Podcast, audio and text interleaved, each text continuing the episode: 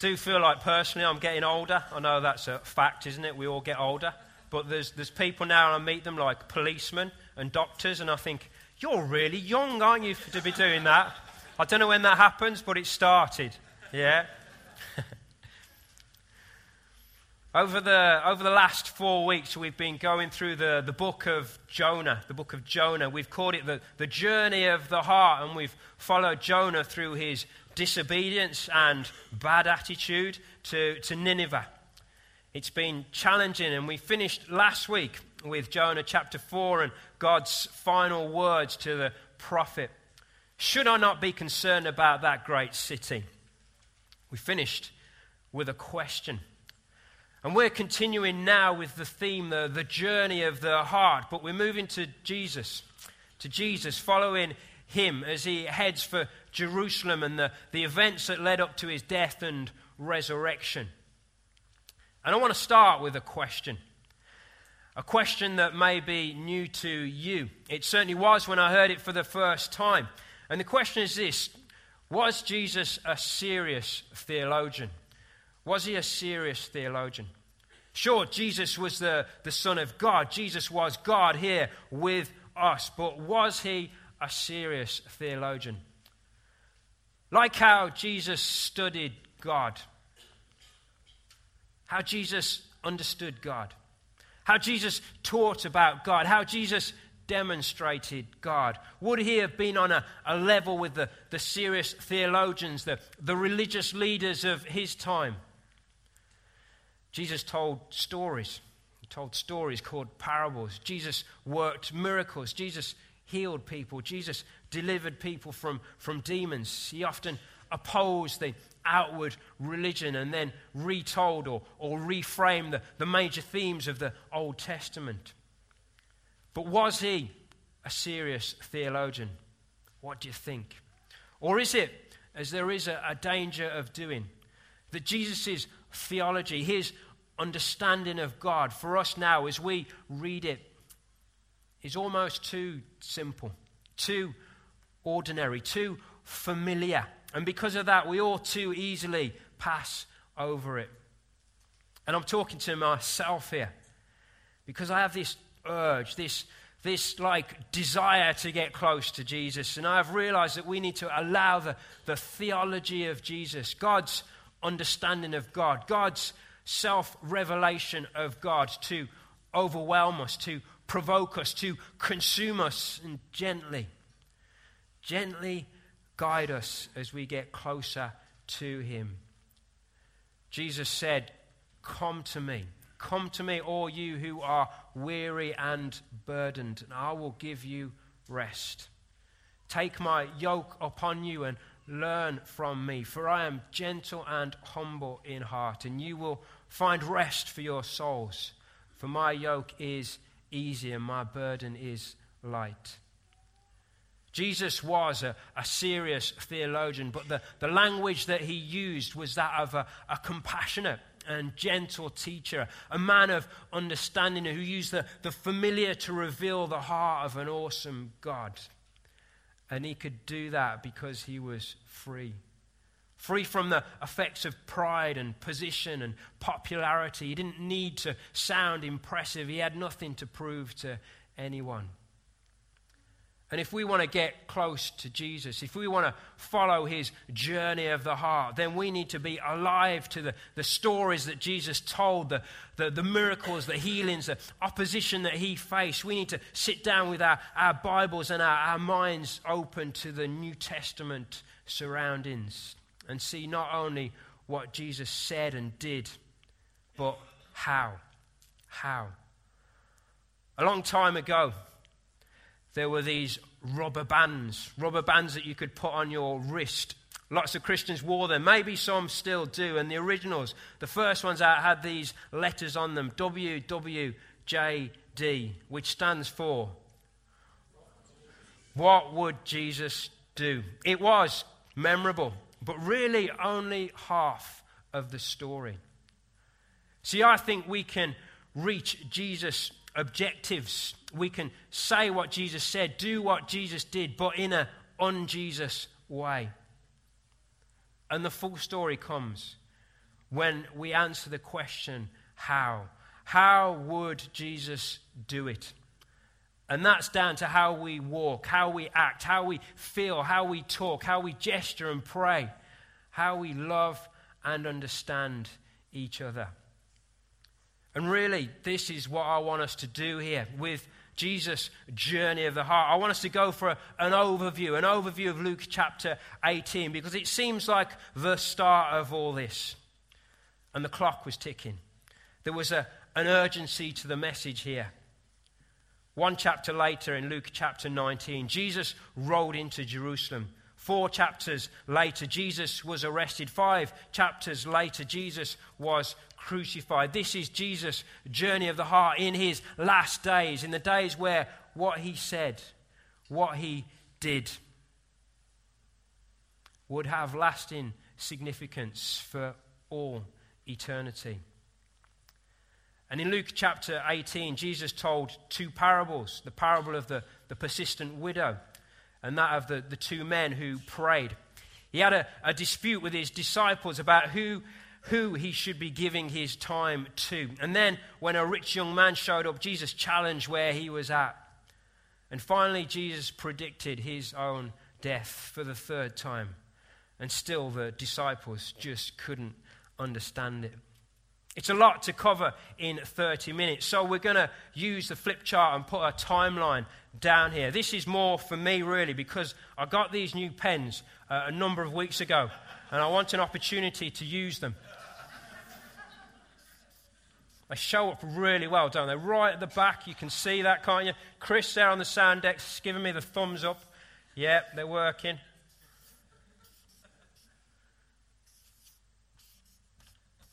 Nice. So we've got two parables. We'll call them P1 and P2. We've got the dispute with the disciples. We'll do that D, D. We've got the uh, rich ruler, R, R, rich ruler. And we've got Jesus' prediction of his death. We'll call that PD. There we go. Is that working for you? Works for me. So, let's start. Let's start reading in Luke chapter 18, in verse 1. Luke chapter 18, verse 1. It says, Then Jesus told his disciples a parable to show them they should always pray and not give up. Luke, Luke, the, the writer of this gospel and recorder of all of this, gives us his understanding of the parable and what Jesus meant by it. Then Jesus told about this town where there was a, a, judge that neither feared God nor cared about men. And in that town, there was a, a, widow that kept coming to that judge with the plea Grant me justice against my adversary. This wasn't about what justice is. We're not told what that was. This was about the contrast, the contrast that, that Jesus set up, the contrast between the judge, the judge over here who was powerful, answerable to nobody, and the widow over here who was powerless, vulnerable to everybody. She wouldn't stand a chance, or would she? But the one thing, the one thing the widow had was persistence. She simply wouldn't give up. And as much as the, the judge refused, the widow kept putting herself in his way.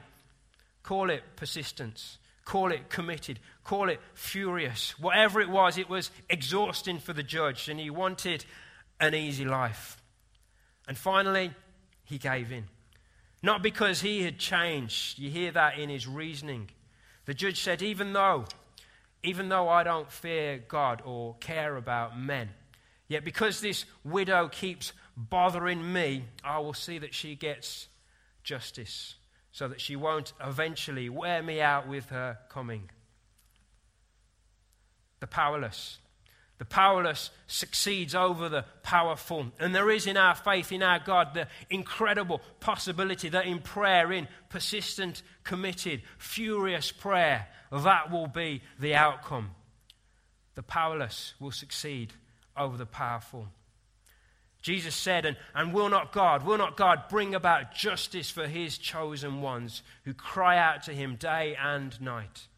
Will he keep putting them off? I tell you, he will see that they get justice and quickly.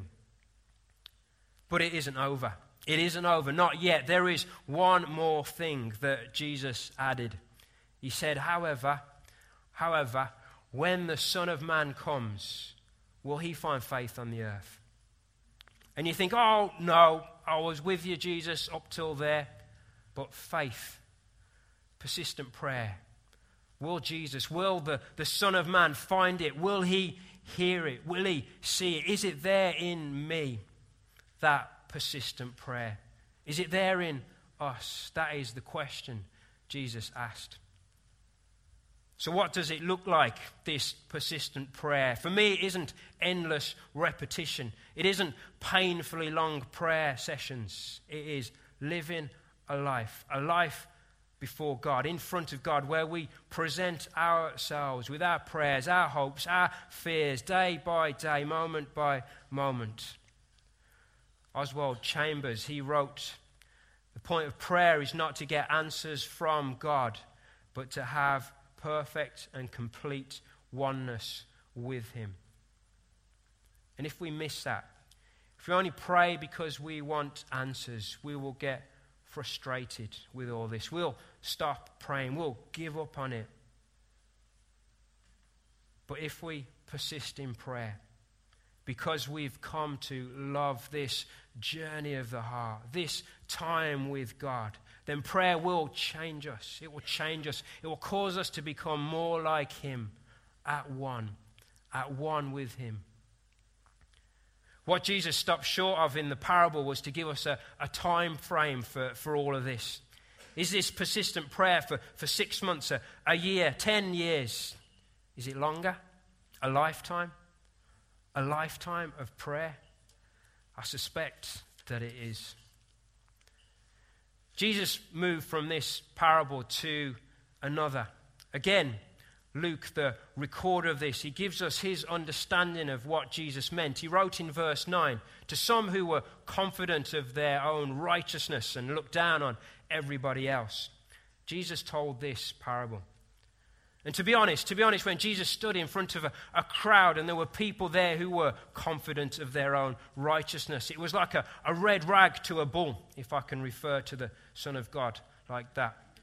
These were the moments that he saved his most provocative teaching for. The parable went like this Two men went up to a, a temple to pray, and again there was a, a contrast. The one man was a, a Pharisee, and if you were listening to this for the first time, this is who you would have been impressed with. This was the good guy. This is who you would have cheered for. So let's try. Let's get interactive with this. When I say the Pharisee, you've got to say, hooray. You up for that? The Pharisee. Great, it's working. The other man was a tax collector, and you can see what's coming. This was the bad guy, the one you would have booed at, the tax collector. You were feeling that one more, weren't you? The tax. Is there any tax collectors here? That's all right then, we'll keep going with this. See, because we've heard this parable a number of times. We know where Jesus is going. To our ears, the Pharisees are already the bad guys. The tax collectors are already. the tax collectors are already the good guys. Sort of. Sort of. And we've moved on from the controversy of it all, the unexpected reversal of fortune that Jesus was teaching here. The Pharisee. See, the thing with when you start something like this, when does it stop? Do you know, when does it stop and you, you start getting serious again? The Pharisee, someone's going to do, aren't they? The Pharisee stood up and just keep going, just keep going.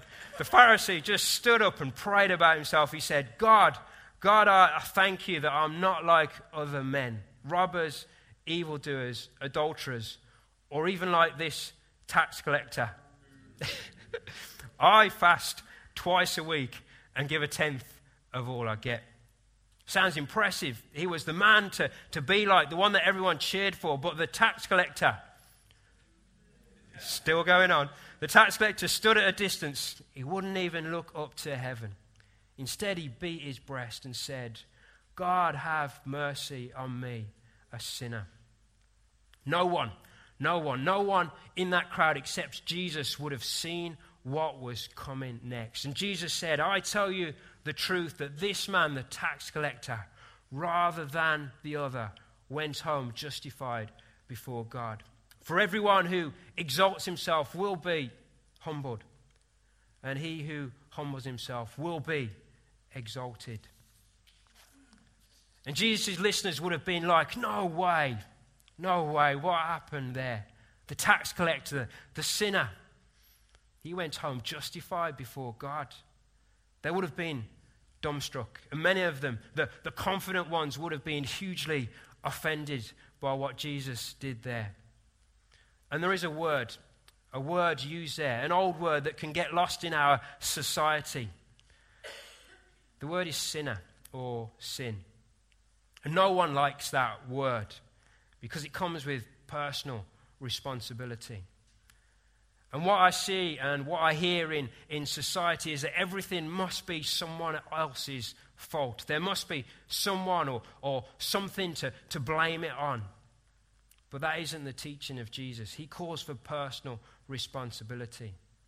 When I, when we do things wrong, think things wrong, I'm responsible for it. We are responsible for it, and it's called sin. And I don't know about you, but the, the closer I get to God, the more conscious I become of my own faults and failings, my own sins. And that isn't false humility, that is reality.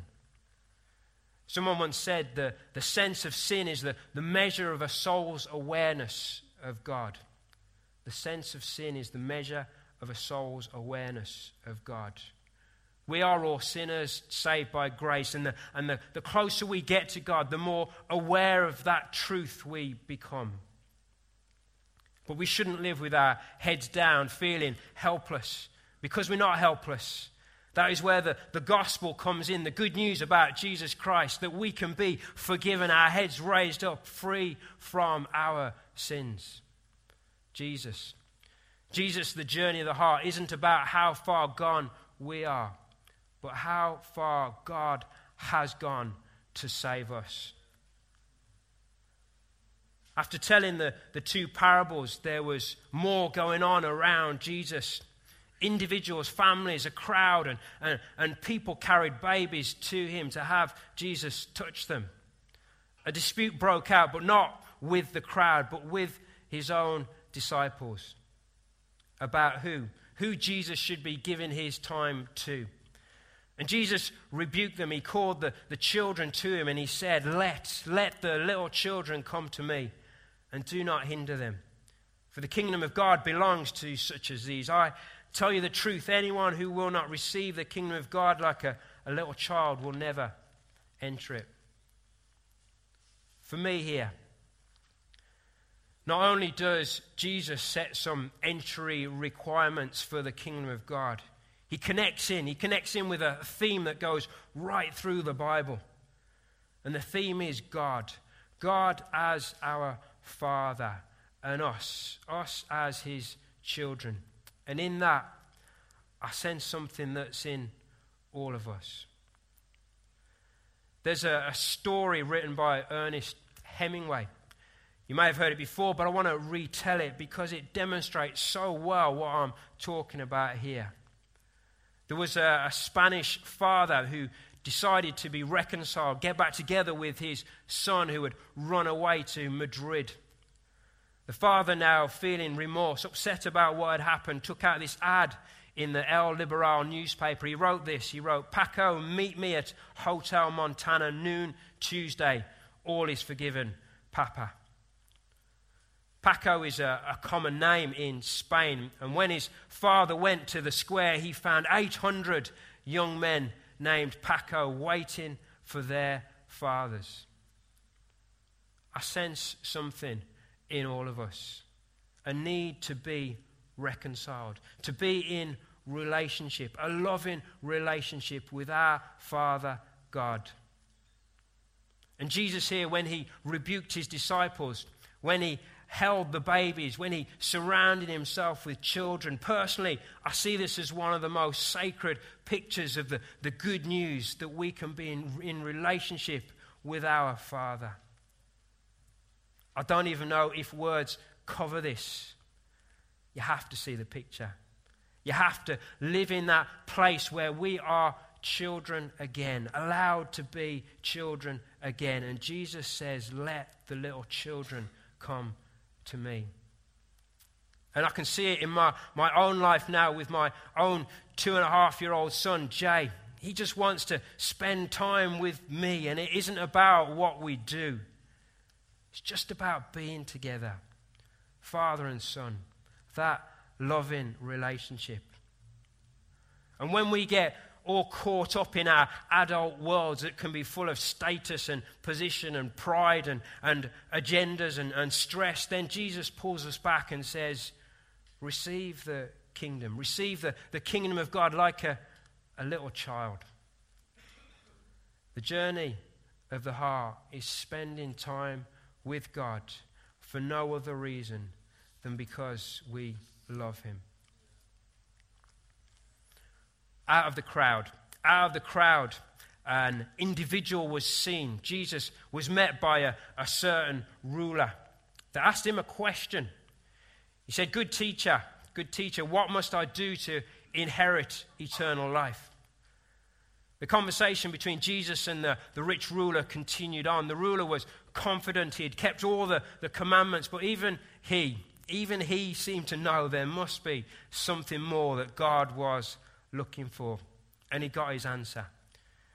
Jesus said, You still lack one thing. Sell everything you have and give to the poor, and you will have treasure in heaven. Then come follow me. It was too much. Too much for this rich ruler to have heard. And it seemed by his reaction that he turned and walked. And when I read that, when I read that, I think Surely, surely Jesus doesn't want me to sell everything I have. Or does he? This is the, the challenge, the, the challenge of this conversation with Jesus, because I'm not sure. And I think it's between us and God. But I do know, I do know that each time I read this through, it moves something more in me, in my heart. It pulls on my life. It pulls on my, my bank account, on my generosity. It says, You're not done with this yet. It won't leave me alone. Jesus didn't mean I should sell everything, did he? I suspect that one day in the future, that may be exactly what Jesus means.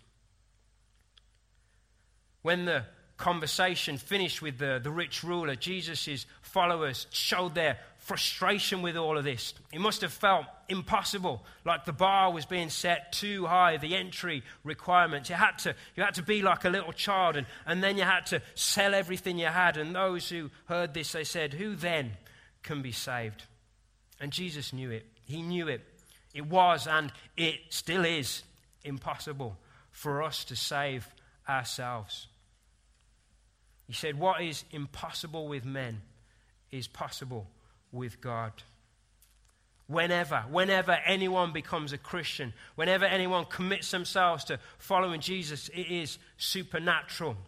Something happens there that only God can do. That new life, that being born again, we can't fully explain it, but it changes our lives now and for eternity. Finally, Finally, where I want to leave Luke chapter 18 is in verses 31 to 34, where Jesus predicted his own death. He described the, the events that would happen, that he would be turned over to the Gentiles, mocked, insulted, spat on, flogged, and, and killed, but, but that he would rise again on the, the third day. The clock was, was ticking. That is where Jesus was going. He knew it, but the disciples, they just didn't get it. it says that the, the disciples didn't understand any of this.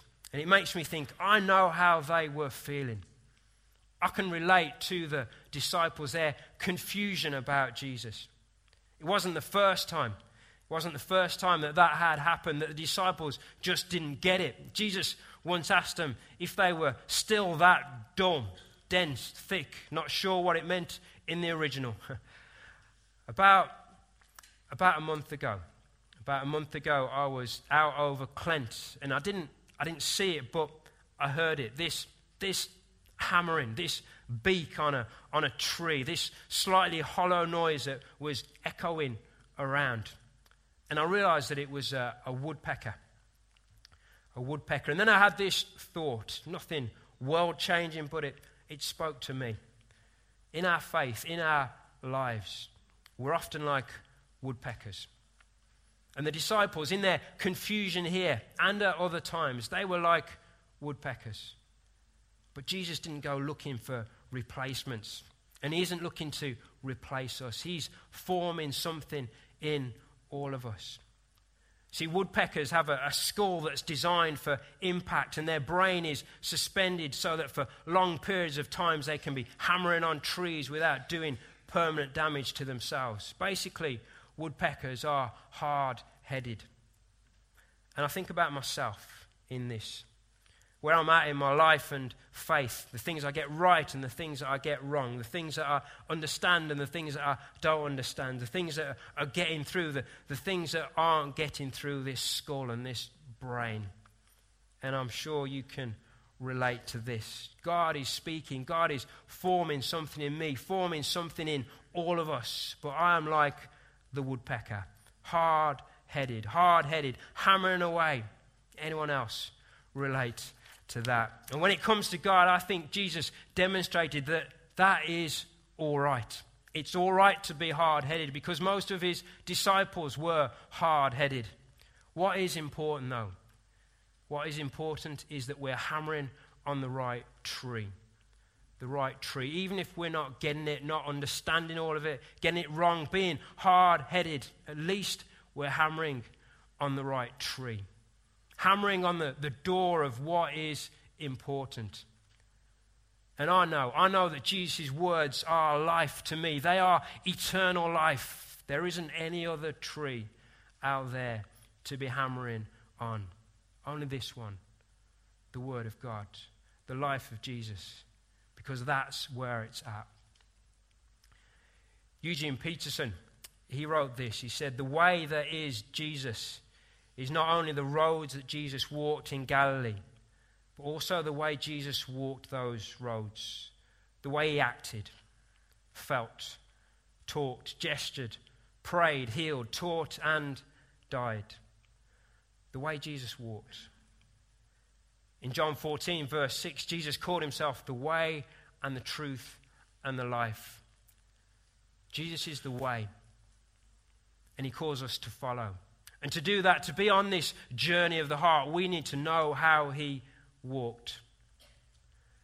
Just thinking back to a, a comment someone made about me one Friday night. I was just leaving the, the building and I was walking down the, the drive here at the, at the side.